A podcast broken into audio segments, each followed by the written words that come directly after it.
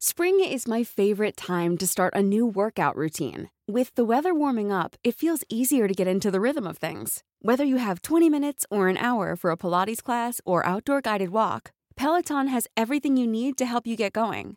Get a head start on summer with Peloton at onepeloton.com. There's never been a faster or easier way to start your weight loss journey than with PlushCare. PlushCare accepts most insurance plans and gives you online access to board-certified physicians who can prescribe FDA-approved weight loss medications like Wigovi and Zepbound for those who qualify. Take charge of your health and speak with a board-certified physician about a weight loss plan that's right for you. Get started today at plushcare.com slash weight loss. That's plushcare.com slash weight loss. plushcare.com slash weight loss. Hey, it's Ryan Reynolds, and I'm here with Keith, co star of my upcoming film, If, only in theaters, May 17th. Do you want to tell people the big news? All right, I'll do it. Sign up now and you'll get unlimited for $15 a month in six months of Paramount Plus Essential Plan on us. Mintmobile.com slash switch. Upfront payment of $45 equivalent to $15 per month. Unlimited over 40 gigabytes per month. Face lower speeds. Videos at 480p. Active Mint customers by 531.24 get six months of Paramount Plus Essential Plan. Auto renews after six months. Offer ends May 31st, 2024. Separate Paramount Plus registration required. Terms and conditions apply if rated PG. Han tycker ju fortfarande att han är oskyldig. Alltså han är oskyldig och han, han berättar för mig att han menar på att staten har... eh, Att det här... Att det var liksom en komplott från statens sida därför att han blev Svenska Spels största konkurrent. Och om Svenska Spel har en konkurrent så får staten in mindre skattekronor. Och då blir det mindre skattekronor till statskassan. Och därför menar Rader att de var tvungna att plocka bort honom.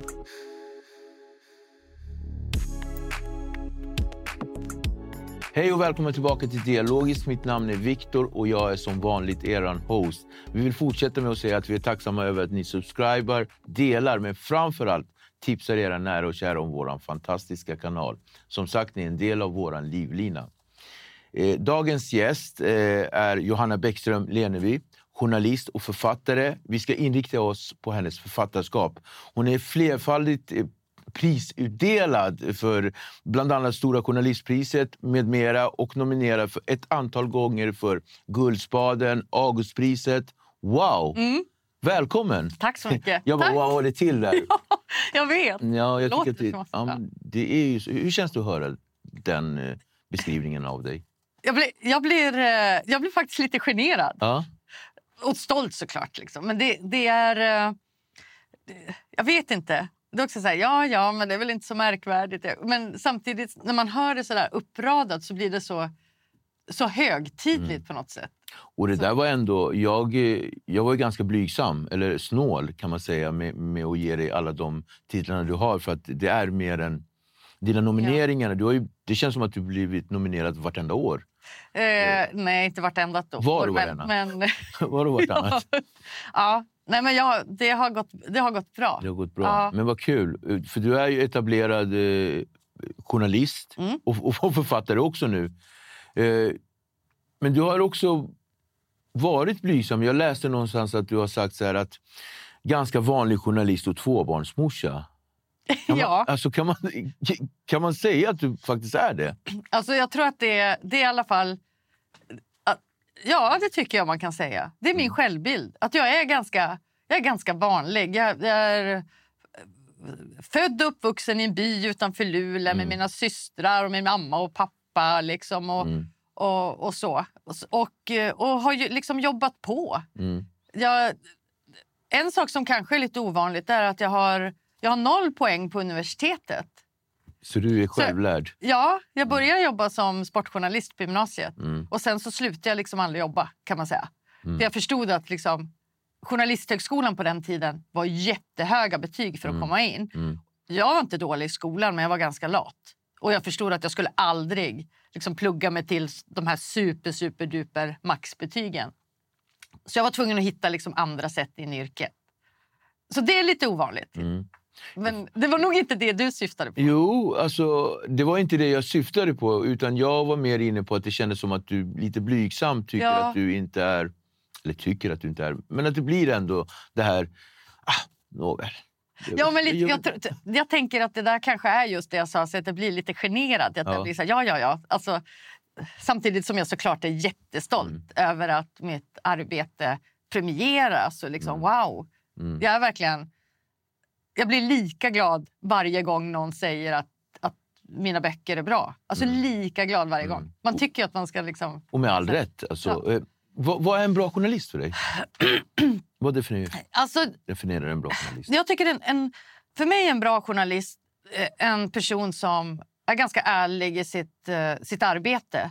Och då menar jag både så här med, med svårigheter och förtjänster om du förstår. Och som, som verkligen gör sitt yttersta för att beskriva saker som det i själva verket är. Det, låter, det låter... Jag vet inte, det kanske låter lite klyschigt och så, så där är det väl alltid. Men det, jag tänker att, eh, att det inte... Ja, de allra flesta journalister som jag känner gör verkligen så gott de kan. Sådär. Men, men det är en, en bra journalist för mig. Kanske, kanske som får... Jag vet inte, alla som tar del av mitt arbete vet nog att jag, jag, tycker, om, jag tycker om de här gråskalorna. Det som kanske inte är bara så här svart och vitt. Därför att jag tänker att människor och livet är så mycket mer komplext än så. Det är så mycket färger. det är så mycket färger. Och där tycker jag liksom det blir intressant. Eller när det blir liksom kulturkrockar Mm. eller när det blir meningsskiljaktigheter. Inte för den sakens skull för att söka konflikt utan för att försöka söka förståelse. Eh, det är sådana saker som, som jag själv uppskattar i journalistiken Mm. och så som jag försöker arbeta. Eh, jag tycker också en bra journalist är att man alltid gör sitt yttersta för att, att komma till tals med förstahandskällor. Eh, att man inte nöjer sig med, med företrädare till exempel. Och med det menar jag så här, vad ska man säga? Eh, när jag jobbade som krimreporter till exempel så, så var det en del som, som nöjde sig med att prata med polisen. Och jag försökte alltid att prata med de som det handlade om också. Kanske de, de kriminella, kanske de som levde i de här brottens skugga. Och så där. Så att, eh, istället för att bara låta liksom, så här, poliser och socialtjänst och de här filtrera verkligheten för en. Det blir, ibland så blir det... Nu gillar jag polisen och socialtjänsten och så, så det är inte det. Men, men jag tänker ibland blir det liksom som... Ensidigt. Ja, ensidigt. Och sen som du tänker dig som viskleken lite grann. Kommer du ihåg när man lekte den när man var liten?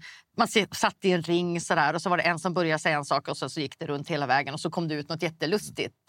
Sista personen. Och då tänker jag så här, om, om, om man bara går på det företrädarna säger. Ja, men jag har hört att och sen så har den personen hört att och så har den personen. Hur vet jag som journalist då att det är Det är det, det, är det som kommer fram. ut som... Ja, så att det, det är nog också det jag tycker är en, en ja, bra. Nyfikenheten då? Var har du fått den ifrån? För det antar jag att man måste ha väldigt mycket Ja, nyfikenhet som journalist. Jag vet vill typ veta saker. Jag har, nog alltid, jag har nog alltid tyckt om att ta reda på saker. Alltså, jag, har, jag har nog alltid undrat saker. Mm. Och så då har alltid försökt ta reda på det. Och det är lyxigt i det här jobbet. För du får ju, eh, du får ju liksom betalt för att ställa dumma frågor. dumma frågor. Du får betalt för att ställa eh, smarta frågor också. Men du behöver aldrig oroa dig för att ställa en dum fråga. Eller att känna så här, gud det här, det här kanske jag redan borde kunna. Eller du vet sådär. Så man kan känna. Det, det, det känner jag aldrig. Utan jag tänker så här, om jag undrar någonting så är det säkert flera massa andra som också undrar det. Så lite grann, man får, man, får liksom ett eh, fritt spelrum och, och ställa vad man vill Mm. Ja. för frågor. Ja. Ja. Ungefär som du har det här i Ja, din men kanal. exakt. Ja, liksom. men jag håller med dig, absolut. Ja, absolut. Man, man har ett litet veto i, i, i, Ja. i att eh, få veta. Precis. Men 2015 skrev du Handelsvara kvinna. Mm. Berätta om den boken. och Vad var det som fick dig att skriva den boken? Den boken, eh, det var... Eh, jag hade gjort ganska många granskande reportage om trafficking. Mm. Boken handlar om, om trafficking och sexhandel i Sverige. Framförallt i, i Göteborg. Och jag, hade, jag var krimreporter på Göteborgs-Posten då och hade gjort väldigt många reportage om trafficking. Och, och dessutom så följde jag sexhandeln på nära håll därför Mm. att jag bor precis bredvid prostitutionsstråket Okej. i Göteborg. Så, att, så att det blev liksom varenda gång jag gick hem på kvällen så gjorde jag typ fältstudier, vare sig jag ville eller inte. För jag träffade på de här tjejerna. Och så var det ett eh, förlag som jobbade med eh, reportageböcker som, eh, som frågade om jag inte kunde skriva en bok om ämnet trafficking. Och då hade jag, precis i den vevan så var det den som var Det var då Sveriges största trafficking-härva. Då dömdes ett antal rumänska män för människohandel. Och just brottet människohandel hade precis kommit något år tidigare. För tidigare fanns det inte... Ja, Nej, precis. Så det var helt färskt då. det var färskt. Och, och, eh, och de dömdes för just människohandel. Och då var det lite sådär... Eh, det- ja, det, det, var, det var precis de här rumänska kvinnorna som det handlade om som jag hade sett liksom, på, hemma på min, min gata, eller min, Mm. ja. min parallellgata. Då. Och en av dem hette Diana, som jag skriver om i boken. Jag kallar henne för Diana. Och, eh, och då hade jag en tanke om att jag skulle berätta hennes historia. För hon var en... eh, Hon var polisens nyckelvittne i hela den här stora härvan. Och eh, var en ung tjej från Rumänien som lurades till Sverige när hon var 21 år. Och hon trodde hon skulle jobba på, i äldreomsorgen. Alltså på ett, ja, i, i äldreomsorgen på något vis. Och när hon kom hit så blev det inte så. Utan det var hela tiden meningen att hon skulle sälja sex på gatan. Så jag berättar liksom hennes historia. För hon var liksom ett, ett typfall, om man säger så, som ett trafficking-offer. Eh, och sen så var det också intressant tyckte jag, i hela den här härvan. Just det här som jag pratade om förut, den här gråskalan. Därför att flera av de här tjejerna som, eh, som också var brottsoffer, de försvarade sina hallickar. De sa att det var deras pojkvänner, eh, att de, eh, att de liksom tjänade pengar, att, att, att männen hade lovat dem att de skulle liksom bygga husen och att de... Eh, allt det här liksom som man brukar kalla för ja, men du vet, Stockholmssyndromet. När man börjar liksom man- hålla med sin... Och man, man, faller för den eh, personen Ja, som- känslomässigt. Ja, men man gör det. ja, och de knyter, relation. så att, Man knyter och det, nej, men precis. Så, så det tyckte jag också var väldigt spännande. Mm. Plus att, eh, därför allting är ju inte... Alla är inte onda och alla Nej. är inte goda. Liksom, utan vi människor är mycket mer komplexa än så. Så att... eh, Ja, så, så den handlar om det. Och dessutom så handlar det om polisutredningen därför att Eh, Diana då hjälpte ju polisen var nyckelvittne. Men sen när jag började granska det här och titta på hela utredningen och de, eh, då ska man veta att polis och åklagare var väldigt stolta över den här utredningen. Jag hade presskonferenser precis när åtalet kom, du vet som de brukar ha ibland. Sådär. Och de var jättestolta över att de hade nöstat upp den. Men sen när jag, när jag liksom började... Jag intervjuade Diana och jag var nere, hon hade skyddade uppgifter och jag var nere i det landet och hon bodde i då och pratade med henne. Och, och hemma i Rumänien och pratade med hennes mamma och hennes, hon hade två små, små barn också som hon hade lämnat efter sig. Så såg jag att de hade inte... eh, Polis och åklagare hade inte gjort sitt jobb ordentligt. Okej, så det var ingen fullständig utredning? Nej, det var det. De, de fick fast många, Mm. men den som hade hennes hallick, den som hade lurat henne, den eh, på grund av olika misstag som de gjort eller prioriteringar som de gjort så var han fortfarande fri. Mm. Vilket gjorde att det var katastrofen för henne. För han kom ju naturligtvis från grannbyn liksom, hemma i Rumänien, vilket är väldigt vanligt. Mm. Eh, och hon var skiträdd och eh, du vet, hon hade inte vågat åka tillbaka. Mm, Olika förvecklingar. Så där blev... Eh, och det var egentligen två duktiga åklagare som Mm. hade målet. Men de, de, eh, där hade de gjort massa misstag. Så Hade de för bråttom eller vad vad kan det nej, vara? jag tror att, Prestige? ja, nej, det de sa till mig var att, att eh, de hade ju redan några hallickar som de visste de förmodligen skulle kunna gå upp i domstol med och få dömda för, för människohandel. Då blev det liksom att de struntade i honom därför att de, menade, de, de sa till mig att de var tvungna att begränsa målet på något sätt. Men jag, det var en ekonomisk fråga? Ja, jag eller? tror att det var det. Och så, och så, till mig sa de att ja, men vi kan inte låta folk vara häktade hur länge som helst. Men jag kunde visa genom min granskning då att det, det höll inte riktigt som argument. Utan de, de, borde ha, de borde ha tagit med honom. De utsatte henne för oerhört stor fara. Så att, eh, så, så, så, och det, det blev till och med en eh, internutredning mot dem, på polisen. Ja. Och de friades, gjorde de. Och det, och det var förmodligen rätt. Men det var bra att de ändå tittade Mm.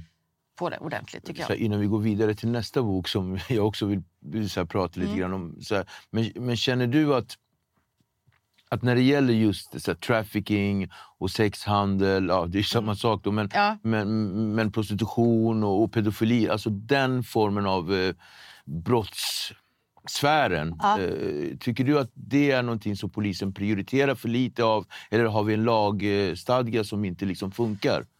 Det är svårt för mig att säga. Mm. Alltså just nu med alla skjutningar och så där så måste man ju prioritera. Det är en liksom Ja. akut situation liksom i samhället. Så Mm. att, eh, och eh, jag tycker alltid man ska prioritera sexbrott därför Mm. att det, det, är, det är kvinnor och barn som far oerhört illa. Liksom. Det, de, det, är, liksom, det, det, det, det tycker jag är viktigt. Sen är det ju liksom ett, ett dilemma det här med om man, om man säger så här, för att få någon dömd för människohandel, det är där du har de långa straffen egentligen, så krävs det väldigt lång spaning. Och liksom, du måste verkligen bevisa allt det här såklart. Det är ju, som journalist kan jag bara beskriva, men rättsväsendet måste ju alltid bevisa allting. Eh, och eh, det gör att de här spaningstiderna blir väldigt långa och det gör också att det blir kostsamma utredningar. Dessutom så är det ett annat dilemma. Om du säger att du är polis och så sitter du och spanar utanför en lägenhet där du vet att det, här inne i den här lägenheten så är det en 20-årig flicka som far oerhört illa. Du bara ser hur män rasar in i lägenheten och du vet att alla där betalar för hennes kropp, att hon ska göra saker. Eh, ska du då sitta stilla i din båt i bilen och bara veta om det här utan att ingripa? För att kunna ta någon För annan. att sen tre månader senare kunna ta dem på ett längre straff. Förstår? Det är, liksom, det är ett litet moraliskt dilemma det här. För jag tänker mig att som polis som man instinktivt vill man ju bara gå slita upp dörren och rädda den här stackars unga flickan från de här männen och det hon utsätts för. Men då kanske du inte får fast dem för ett långt fängelsestraff. Mm. Visst är det lurigt? Ja, det är jättelurigt. Ja. Det är ju, wow, ett moment 22 av rang. Ja, men verkligen. Så man är glad att man slipper. Mm. Du och jag behöver ju inte göra de övervägningarna. Vi, behöver ju bara beskriva. Vi behöver bara grejer. prata om det. Det är mycket, mycket Ja. enklare. Absolut. Bra input där. Jag har, jag har inte tänkt så långt faktiskt. Det är ganska Ja. logiskt. Dialogiskt vill säga tack till våra stolta sponsorer. AFN, All Stars Fight Night. En organisation som främjar svensk fighting. Fordonsmäklarna. Bilhandlarna som erbjuder dig bra service och kvalitet på vägarna. Granby Storgård. Ett HVB-hem med familjekänsla. Advokatfirma Ola Tingvall. Ett tryggt försvar för alla. 2020 släppte du, eller det var ingen debut utan det var en fortsättning eh, på skrivandet med familjen. Ja, Wow! Och den satte igång eh, motions. Alltså det blev ju så här snöbollseffekt från alla håll. Uppskattad bok. Vad känner du själv nu sen när du tittar tillbaka? Det var det tre, nästan fyra år. ja precis. Sen- eh, tre och ett halvt år, Ja. den kom i maj där. Mm. Precis corona var det Ja, precis. dessutom. Eh, nej men jag tycker att den... Jag tycker att det är en bra bok faktiskt fortfarande. Mm. Jag tycker att det den... Eh, jag, är väldigt, jag är väldigt stolt över att jag, jag skrev den. Eh, och jag tycker att den också...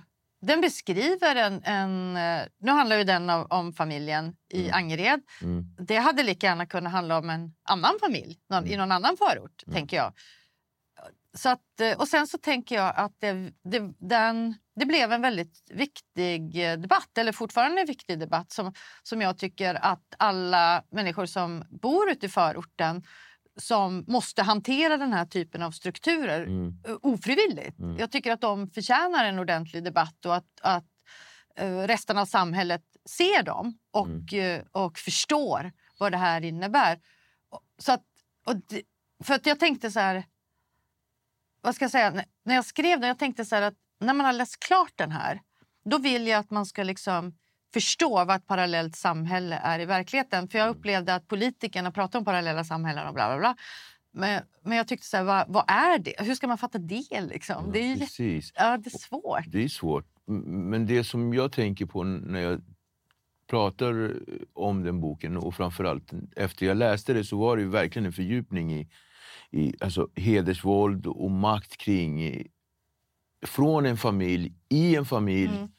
Kring samhället. Alltså det här, det som, det här fenomenet klansystem. Ja, och så. precis. Eh, känn, visste du direkt när du var på väg in i hela den här eh, rapporteringen och, och research kring allt det här att det var det det handlade om? Alltså det här klansystemet? Eller var det att, att det var en, oh, det här är en kriminell familj? Alltså, Nej, nej. det Jag, ju jo, men det visste jag ju. Ja, precis. Men jag, det är klart, jag, känner ju jag kände ju till hederskultur ganska väl mm, och, och gjort journalistik tidigare om det också eftersom att jag var krimreporter. Ja. Och vi hade ganska uppmärksammade såna hedersvåldshistorier eh, i, i Göteborg med, med eh, blodshämnd och mord och sådär. mm, tidigare som inte hade med familjen att göra liksom, på något sätt. Så, så jag kände, det, det kände jag ju till.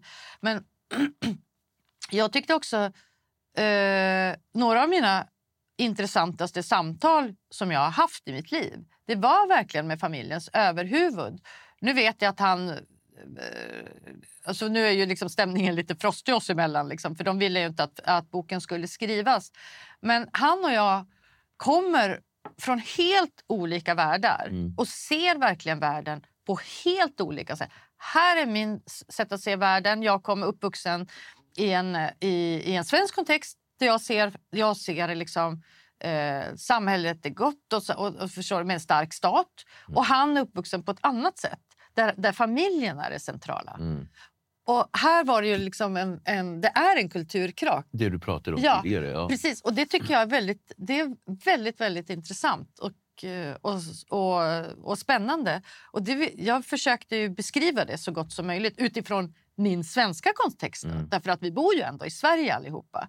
Och, eh, och här har inte den typen av strukturer någon plats. Därför här har vi ett fungerande samhälle och ett rättssystem. Och liksom, eh, samtidigt så är det ju, när han och jag satt och pratade eh, så, så, när han, så beskriver han ju liksom hur han hjälper... Han upplever att han hjälper till i samhället. Mm. Och hur han... Hon är ju med imam och, och en respekterad person också, eh, ska man komma ihåg. Och han menar ju att det är mycket bättre, till exempel i skjutningar nu, om vi tar två gäng som skjuter, skjuter på varandra, så menar han ju att det är mycket bättre att han kommer in och medlar mellan de här två gängen. För att då får han slut på, på skjutningarna direkt. Istället för att då en familj, alltså att de ska gå till domstol och alla ska bli, känna sig illa till mods och liksom det skapar en massa blodshämnd och skjutningen kommer inte, slutar inte. Och det, det, det svåra, eller jag tycker egentligen inte att det är svårt, men vid första anblicken så kan man ju tycka så här, men det är ju toppen om han kommer in och medlar och vi får slut på skjutningar. Och jag vet ju att han har gjort det också i vissa fall. Eh, så det är inte bara snack liksom, att det skulle kunna vara så, utan jag vet ju att han har gjort det. Mm. Men det är klart att om man tänker den tanken fullt ut så är det ju helt omöjligt. Vi kan ju inte ha olika patriarker som sitter i olika, på olika ställen med egna lagböcker. Mm. Utan vi måste ju tro på ett rättssystem även om det är att ett rättssystem där kvarnarna mal långsamt om du förstår. Och folk, att folk blir illa till mots, det är ju liksom meningen kan man ju tycka. Du menar en rättsstat i en rättsstat? Ja precis, det är liksom meningen. Och vi är ett rättssamhälle. Så att, eh, men, men det finns ju någonting eh, attraktivt i det här med att skjutningar tar slut fort. Mm. Men det, den, ja, förstår du? Det Jag, här, jag förstår precis. ja, är det också ett dilemma? Liksom? Ja, och, och, och det som hände då under den perioden var ju också att man spärrade av då vägar Mm, in Angered, till, ja. så, att, så att allmänheten kunde inte komma in ambulans och polisbilar och ja, men överlag. Mm. Utan, så, det var, så det blev ju ganska surrealistiskt, hela, Mm. hela situationen Ja. i sig. Men den boken kommer att röra upp en massa känslor som du sa. Eh, hur kändes det för dig då? För det var under ganska lång tid som du jobbade med just den här familjen och innan Mm. boken släpptes. Ja, precis.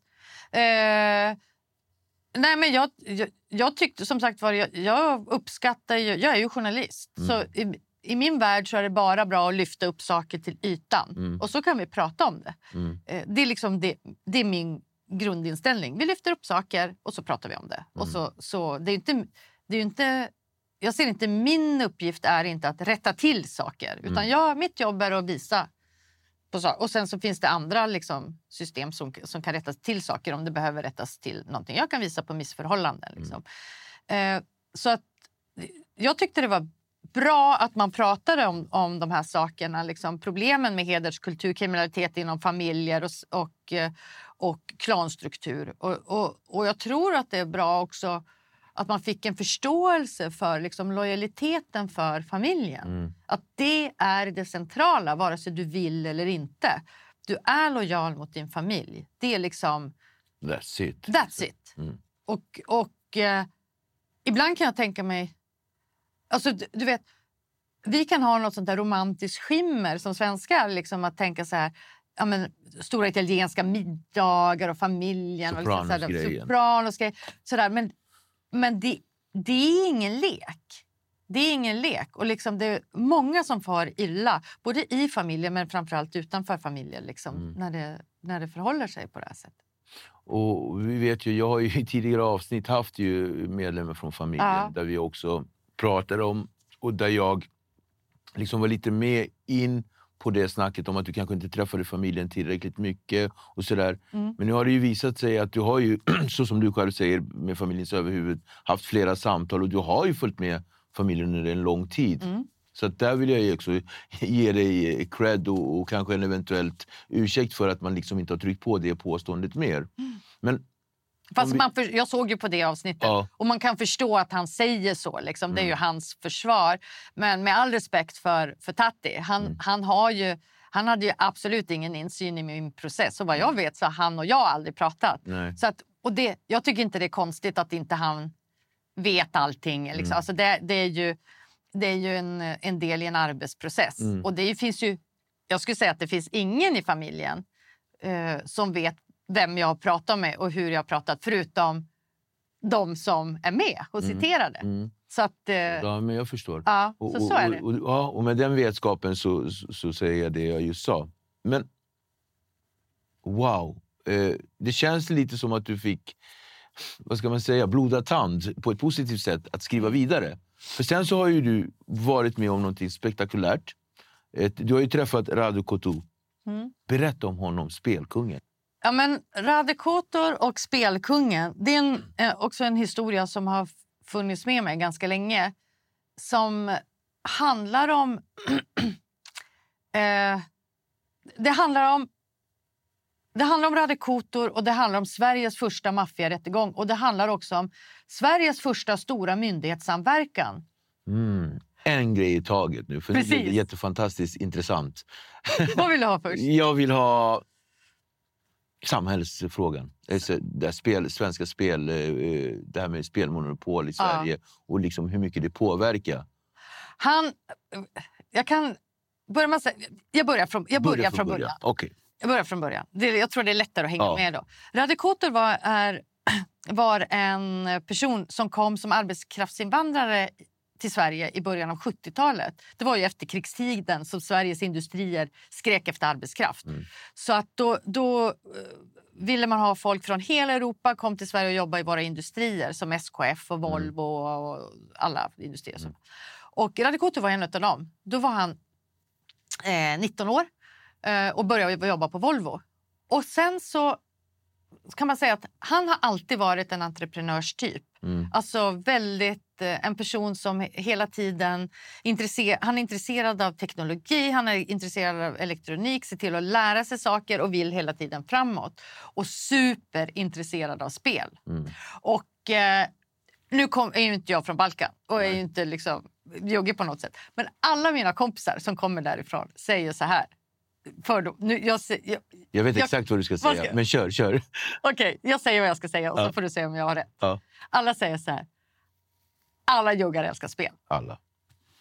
Var det det du skulle? Alla jag känner. Alla du känner, ja. Hands Alla jag down. känner och jag känner jättemånga. Precis. Och alla, även om inte mina kompisar älskar det så säger de så här. Mina föräldrar, mina föräldrar alla de här liksom, pokerkvällarna man har varit med och så. så. I alla fall. Så att han är väldigt barn av sin tid då, Mm. om vi ska Mm. generalisera. Eh, från, de här, från två tomma händer så byggde han upp ett företag Mm. som heter RKC. Som var, när det stod på toppen så omsatte det hundratals miljoner kronor. Och vad han gjorde var att han hittade ett sätt att ställa ut spelautomater. Du vet såna Jack Vegas, man har dem Ja. på, i hela Sverige på olika pizzerior, gatukök. Känner du igen dem? Ja, du har, alltså, jag- har du spelat på dem? Ja, men jag, alltså, jag, jag är ju barn av min tid också, Ja. så det får vi inte ta ifrån mig. Nej, Ja. precis. Ja, du vet precis vad jag pratar om. Ja. Ja, ja, jag minns också detta. Liksom. Eh, Och det finns ju fortfarande på många ställen, ska man Mm. komma ihåg. Eh, Fast mer statligt nu idag, känns det som. ja, men det gör det också. Men, men det var ju bara ett halvår sedan jag var och spelade i Göteborg på ett ställe. Bara Ja. för att jag var tvungen att se. Liksom, okej, vart, ja, och vart Ja. finns de nu? Liksom, och sådär. Mm. Så att, eh, det står i boken också. Mm. Så, att, eh, ja. Men, men, ja. Så, att, så det var det här spelet. Sen märkte polis och myndigheter, de kände ju till allt det här. Mm. Vad de såg var så här, okej, vi förstår att det här är illegala spelautomater. För Svenska Spel hade ju spelmonopolet. Mm. Så det var ju inte bara bara ställa in spelautomater hur som helst. Så det krävdes tillstånd och lagarna ändrades lite allt eftersom liksom, för att få bukt med, med typ sådana som var framgångsrika som Radek Kotor. Mm. Eh, så de visste att det var illegalt. Men varje gång de gjorde beslag på olika ställen där de här automaterna stod och tog de här spelautomaterna. Det var ju inte bara bara, för de är ju otympliga liksom, och bär omkring. Ja. Så i alla fall, så tvingades de lämna tillbaka dem till RKC direkt efteråt. Och istället så dömde man då kanske den här pizzeriägaren liksom för brott mot lotterilagen, vilket var ett bötesbrott. Men man kom liksom aldrig åt Radek Kotor och hans bolag och pengarna. Så till slut så tröttnade ju myndigheterna och tänkte så här, okej, vi måste komma åt Radek Kotor. Hur ska vi göra? Vi måste ta bort all lön, från, all, all inkomst från honom. Då bestämde man sig för att man skulle gå samman, Men- alla myndigheter. Vilka myndigheter då? Det var. Det var polisen såklart, det var åklagarmyndigheter, framförallt ekobrott, Skatteverket, det var tullen, det var liksom you name it. banker, allting. Allting. Och, och så börjar man tänka så här, vi ska gå på pengarna. Vi ska ta bort alla inkomster från honom. Och det var så man började jobba. Liksom, för bam, badam, badam, badam, och till slut så hade man kommit så långt så man gjorde ett jättebeslag på... Det är fortfarande det största beslaget i svensk kriminalhistoria, fick jag lära mig under tiden jag skrev boken. Där man slog till mot hundratals småföretagare runt om i hela Sverige som hade RKCs spelautomater. Samtidigt som man slog till mot... Rade hade sitt huvudkontor i Tyskland. Samtidigt som man slog till mot... Det, då hade han... Ja, det är en lång historia, det står i boken. Då hade han avvecklat RKC och istället hade det startat upp små andra bolag som polisen kallar i RKC-sfären, om du förstår. Det, det var det de visade i rättegången sen, att han stod... Han, han var superchefen ändå, även om fast han inte stod på några papper. Eh, så hittade man servrar i Tyskland. Och i de här servrarna så hittade man bevis på att spelautomaterna var programmerade på ett helt illegalt sätt. Okej. Ja, så att det var... det var där kärnan var. Det var där kärnan var. Och sen så hade, hittade man också en vit bokföring som man visade för Skatteverket och en svart bokföring som man hade. För han var noggrann. Han är en duktig företagsledare. ja, så att liksom. han var var, det var ju också noga att ha koll Ja, på det. som ja var- jättekoll. Men Okej. för polisen blev det ju guld. Ja. Därför att då kunde... Eh, och när man gick på pengarna så fick man också våldet. För det var ju det de såg också. Att det var en, en, ett antal våldsdåd som kom i kölvattnet. Av, Utpressningar. Nej, han dömdes till eh, anstiftan till mordförsök och medhjälp till mord i tingsrätten. Sen, eller anstiftan till mord i Mm. tingsrätten. Sen friades han från det. Det var Ratko Djokic, om Mm. du minns honom. Ratko Djotjic i Sjöholmen. Ja, exakt. Det var, Radek Kotor dömdes för att ha, ha beställt Utanför det mordet i tingsrätter. Ja, precis. Utanför. Boxningsklubben. Boxningsklubben. Ja. Och, eh, men sen, det friades han från, f- för i hovrätten, ska sägas. Mm. Och, så, och så dömdes han för ett, ett mordförsök på en, en före detta eh, kompanjon då, som vände sig emot honom och ville starta eget. Mm. Så, så att, eh, ja, den, det, det, är väl, det är en väldigt fascinerande och spännande berättelse. Man kan läsa om den i boken. En Hur, hur var han då? För jag du har ju träffat honom. Ja. Han var eh, eh, trevlig. Mm. Eh, väldigt, eh, jag tyckte han var eh, smart person. Väldigt trevlig, pratsam. Eh, man märker att, jag märkte i alla fall att han är intelligent. Han är också en sån man som man märker att han är van att bestämma. Okej. Ja. Ja. Eh, och inte, han är van att inte bli motsagd och sådär, Mm. tyckte jag. Men jag tyckte han var väldigt, väldigt, eh, väldigt trevlig. Så. nu Lätt att göra med. Ja, det tycker jag. Det tycker jag. Men vi hade ju en trevlig lunch också. Vi hade ju kommit överens om att sitta, så vi satt och pratade i många timmar. Eh, Så att, eh, så att han är... eh, Ja, nej men trevlig. Och jag, det ska man ju komma ihåg att det jag berättade här om boken. Mm.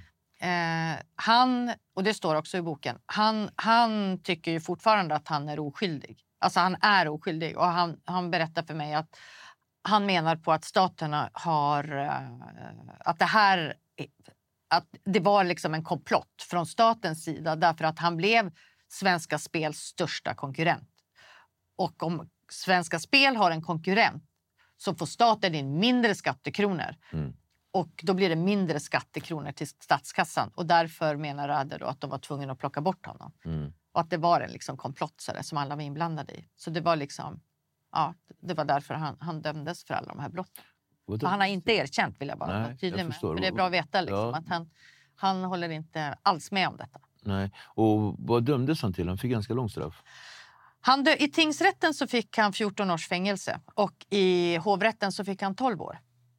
Långa straff. Det är jättelånga straff och det var ju grova ekonomiska Mm. brott då och sen så var det ju eh, våldsbrotten. Mm. Som, så, eh, så, det, så, så var det. Och, och det där 14 års fängelse var då när han dömdes så, Mm. så var det det då längsta tidsbegränsade straffet som någon hade, hade fått i Sverige. Så är det inte riktigt nu. Nu är det ju 18 år. Liksom. Nej, precis. Mm. Och, och jag tänker så här, när du träffade honom där, ja, det är inte så, så att han skulle kunna känna sig ångerfylld. Eh, eh, så här, eller ångerfull.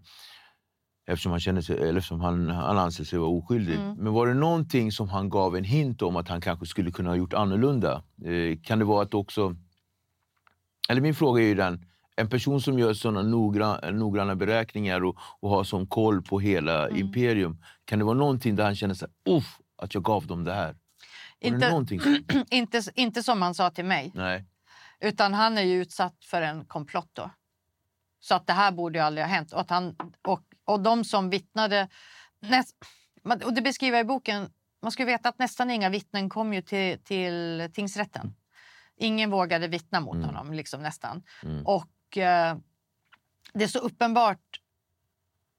Alltså, ni får läsa om det i boken. Ja, men precis. Då, då, då, ja, jag beskriver det, men i alla fall så, så var det så. Och det menar ju han att det var ju för att ingen ville vittna, för att folk ändå ville hjälpa honom. Så det var därför de tänkte jag kommer inte till rättegången. Mm. Så jag frågade honom, men det kanske var för att de var rädda för dig. Han bara, nej det är klart att det inte var att de var rädda för mig. Liksom. Är Utan det var för, liksom. ja, så. så att, eh, men åklagaren Christer Petersson, han som sen blev känd för att lägga ner Palmeutredningen. Ja, Christer Pettersson. Ja, Ja. precis. Jag, bara, jag kopplade det namnet direkt. Ja, precis. Christer exakt. Pettersson mot Christer Pettersson. Ja, det är så Det, lustigt. det att är de heter så. jättelustigt faktiskt. Precis. Han, han var åklagare för våldsdelen i, Mm. den här, äh, i Radde Kotors mål. Och, och han sa att det här var den första maffiarättegången Mm. som, som vi hade i Sverige. Därför att det var just ingick allt det här med pengar, eh, våld och liksom att man Mm. tog ett samlat Det, grepp. krä, var det första krävs gången man liksom att det. den ska Ja. ha flera delar. Ja, så att precis. säga. Mm. Eh, vad var det mest överraskande för dig i din research och resa kring den här boken? Fanns det någonting? Jag, jag antar att det var många aha-upplevelser, men Ja, alltså aha-upplevelser. Jag, jag vet inte om det var aha-upplevelser sådär, men jag tycker, jag tycker nog hela, hela research... All... Grejen är att jag blir, jag blir nästan alltid intresserad när jag intervjuar folk. Mm. över För alla människor har någonting att berätta. Och Gud, nu menar jag med bara... Vad sa du? Gud vad jag håller med dig. Ja, eller Ja. hur? Man blir så här... Ja. Det, det är verkligen... Eh, så att, så det var, jag tyckte det var intressant att träffa Radia såklart. Liksom. Mm. Jag, det, det gjorde jag. Men det var lika intressant att, att intervjua alla andra personer. Även de som, det är många personer som inte är med i boken som jag Mm. intervjuat i min research. Mm. Jag kan inte säga att det är precis någonting som har överraskat mig. Men, men jag, jag slås alltid av det när jag arbetar. Att det är liksom, men gud, tänk att, tänk att jag får möta de här människorna Mm. liksom, och, och, och, och prata med dem och, och du vet, lära mig saker. Och det är alltid... Jag är väldigt tacksam för det, även om det inte är en överraskning. Men, Mm. Men det blir som en överraskning, även om jag har jobbat liksom med det här i hela mitt liv. Liksom, så, så är det fortfarande en... eh, Men gud, Wow, just det, Ja. den där känslan. ja, En återupplevelse. ja det är det faktiskt. Wow. Eh, slutligen så tänkte jag, tack för att du kom. Alltså, du, vilken fin eh, stund. Alltså. Eh, Jag känner verkligen berikande att få prata med dig. Det, det bara rullar på jättefint. Det, det är så många grejer som jag känner att jag vill parera, men, men, men det kommer så lätt ändå. Eh, finns det någonting som du känner att du värderar jättehögt, men som andra inte gör? Och Vad det- tänker du på? Ja, men jag brukar ställa den till mina gäster och Mm. brukar många svara så här, men familjen och lite så här. Men, om, men Ja, men, mm, jag tänker andra kanske också värderar det. Jag värderar väldigt, väldigt högt att jag är frisk. mm, Det är, det, det är eh, jag ska inte säga varje dag, men åtminstone flera gånger per vecka mm, så, så tänker jag så här, gud, tänk att jag är frisk. Tänk att min kropp fungerar. Tänk att jag kan gå här på gatan. Tänk att jag liksom kan träna. Tänk att jag får ett roligt jobb. mm, Jag är, eh, jag, jag hör hur, hur, hur liksom smörigt det här låter nu. Liksom, liksom, det är nästan så att man vill ha en liksom, liten fiol i bakgrunden. Men det, det, det, jag skiter i det, för jag är verkligen tacksam för det. Så det skulle vara, jag, jag värderar det väldigt, väldigt högt. Och att mina, såklart, mina nära och kära är friska. Mm. Okay. På tal om tacksamhet, tacksam för att du kom. Tack för att jag fick komma. Ja men verkligen. Och, och, och vi ser fram emot ett kommande släpp. Och så, och det kommer bli jätteintressant att se. Finns det någonting som du kan hinta om är på gång? Eller är du i det här nu? Jag är helt slut. Jag förstår.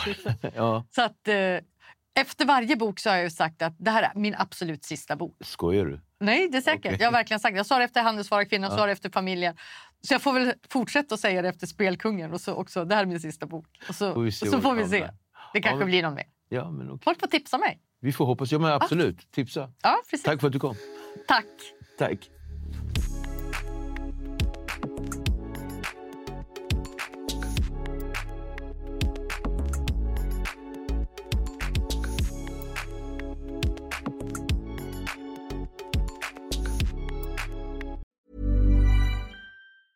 Hey, it's Paige DeSorbo from Giggly Squad. High quality fashion without the price tag. Say hello to Quince.